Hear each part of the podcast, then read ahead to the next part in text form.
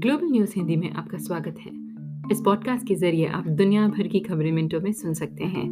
तो आइए सुनते हैं आज के कुछ मुख्य समाचार। शुरुआत करते हैं भारत से। स्वास्थ्य मंत्रालय और Indian council for medical research ने गुरुवार को बताया कि देश में कोरोना पॉजिटिव रेट में गिरावट आ रही है। इस दौरान आईसीएमआर ने कोरोना के साइड इफेक्ट्स को लेकर चौंकाने वाली जानकारी दी है।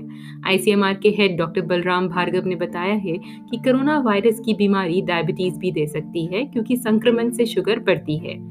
आईसीएमआर हेड ने ये बात तब कही जब वे ब्लैक फंगस के कारण और उसके फैलने की वजह के बारे में बता रहे थे। कोरोना संकट के बीच ऑक्सीजन कंसंट्रेटर की जमाखोरी के मामले में गिरफ़्तार कारोबारी नवनीत कालरा को आज यानी गुरुवार को दिल्ली की साकेत कोर्ट ने पेश किया गया। दिल्ली पुलिस ने नवनीत कालरा की पाँच दिन की रिमांड की मांग की है।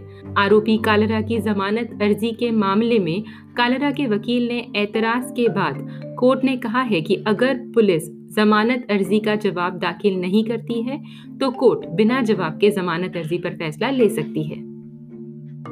फ्रांस के पूर्व राष्ट्रपति निकोलस सरकोजी की मुश्किलें बढ़ने वाली है।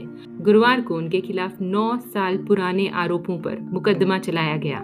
2012 में सरकोजी पर आरोप लगे थे कि उन्होंने चुनाव में मंजूर की जाने वाली राशि से ज़्यादा खर्च किया था।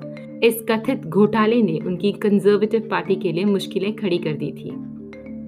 सिंगापुर सरकार ने फेसबुक ट्विटर को कोविड 19 के सिंगापुर वेरिएंट को लेकर झूठ के बारे में करेक्शन नोटिस जारी करने के आदेश दिए हैं।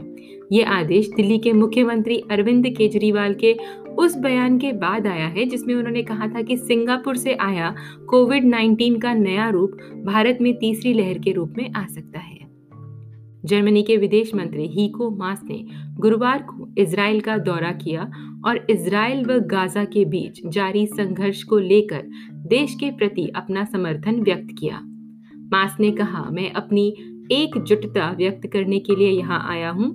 इसराइल को इस बड़े पैमाने पर अस्वीकार्य हमले के खिलाफ खुद का बचाव करने का अधिकार है।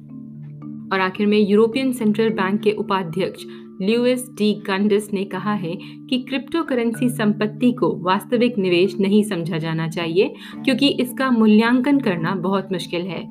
उन्होंने कहा कि इस संपत्ति की बुनियाद बेहद कमज़ोर है, इसीलिए ये बहुत अस्थिर है। बैंक ने अपनी हालिया रिपोर्ट में बिटकॉइन को जोखिम व संशय भरा करार दिया है। इसी के साथ आज का ग्लोबल हिंदी न्यूज़ समाप्त होता है। सुनने के लिए बहुत बहुत धन्यवाद।